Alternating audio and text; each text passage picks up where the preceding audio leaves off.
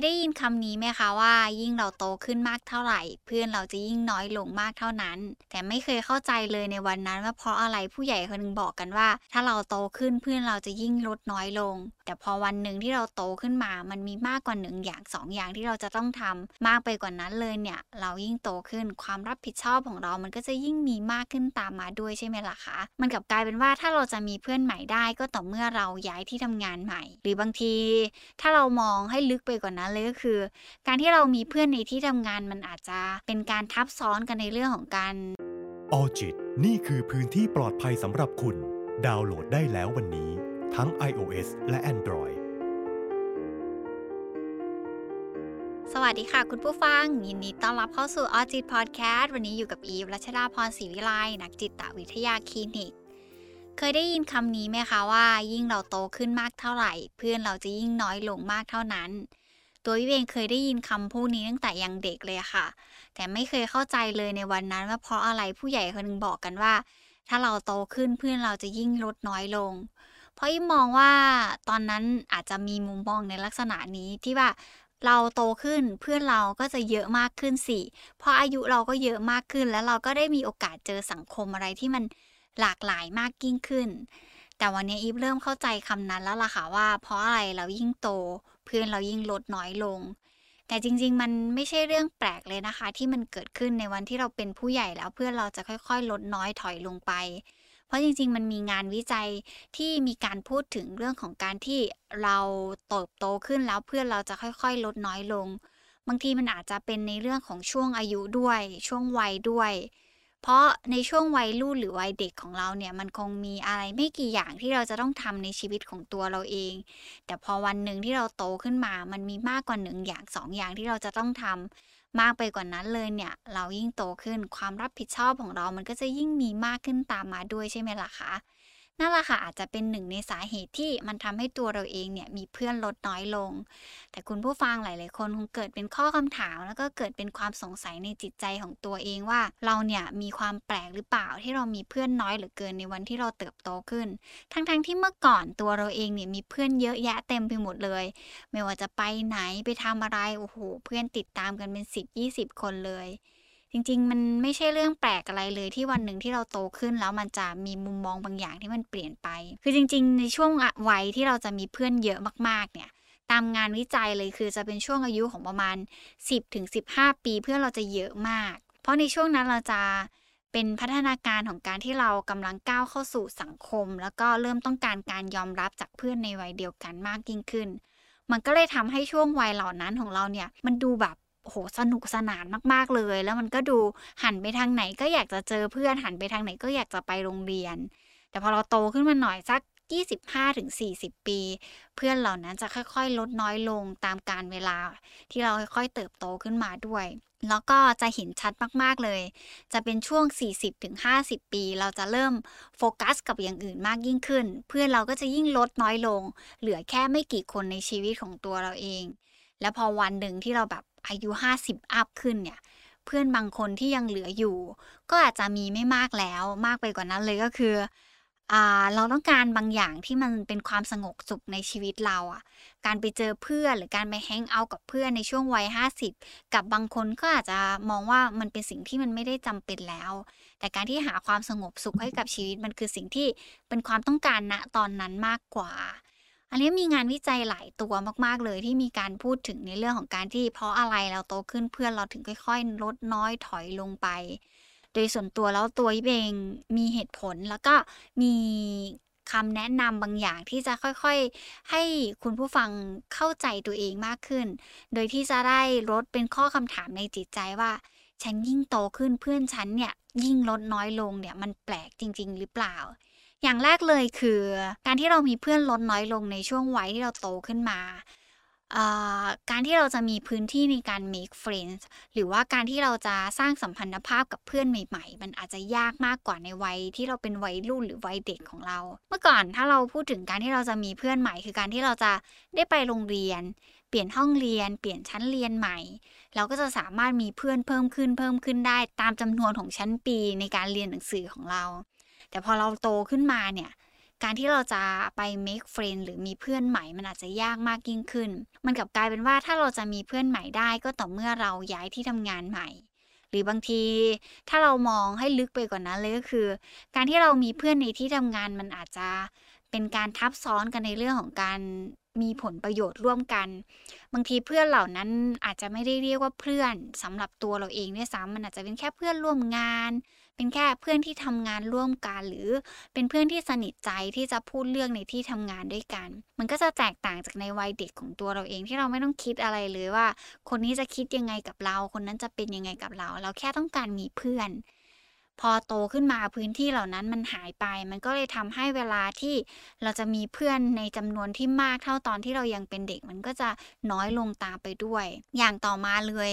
คือพอเรายิ่งโตขึ้นหน้าที่แล้วก็ความรับผิดชอบของเราเนี่ย มันก็จะเพิ่มมากยิ่งขึ้นด้วย เมื่อก่อนเราคงมีแค่มุมของการที่เราไปเรียนหนังสือทำการบ้านส่งแล้วก็แค่ตั้งใจเรียนในห้อง เวลาที่เหลือก็เอาเวลาไปเล่นกับเพื่อน เรามีแค่พี่แค่นั้นเองอะค่ะคุณผู้ฟัง แต่พอเราโตขึ้นมาแล้วจริง ๆ เรามีความรับผิดชอบที่มันโตตามมาด้วย บางคนเริ่มจะต้องรับผิดชอบตัวเองให้มันมากขึ้น รับผิดชอบค่าใช้จ่ายของตัวเอง บางคนจะต้องทำอะไรบางอย่างที่ ที่จะต้องทำเพื่อคนอื่นมากกว่าตอนที่เรายังเป็นเด็กด้วย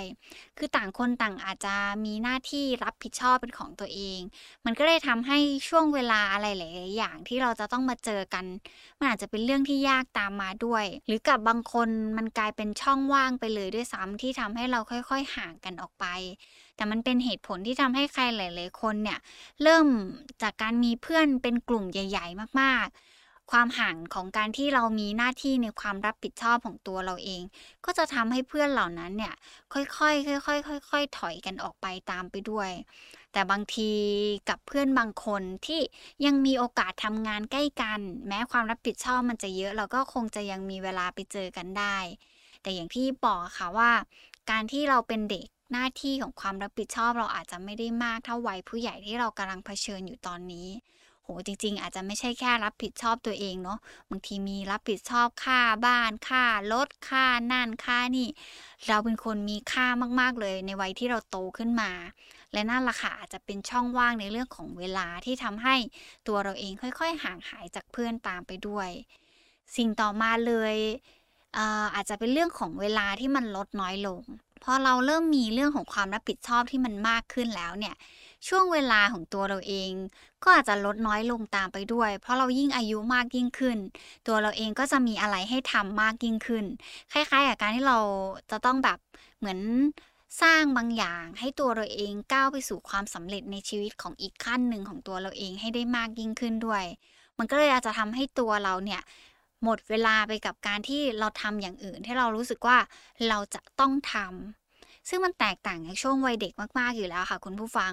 ว่าเมื่อก่อนเวลาของเราเนี่ยเราไม่ได้เห็นคุณค่าของมันด้วยซ้ำเราแค่มองว่าตัวเราเองเนี่ยจะทำอะไรดีให้มันสนุกสนานในชีวิต แต่พอวัยผู้ใหญ่ที่เราเติบโตขึ้นมาการสเปนไทม์หรือการทุ่มเวลาไปกับอะไรที่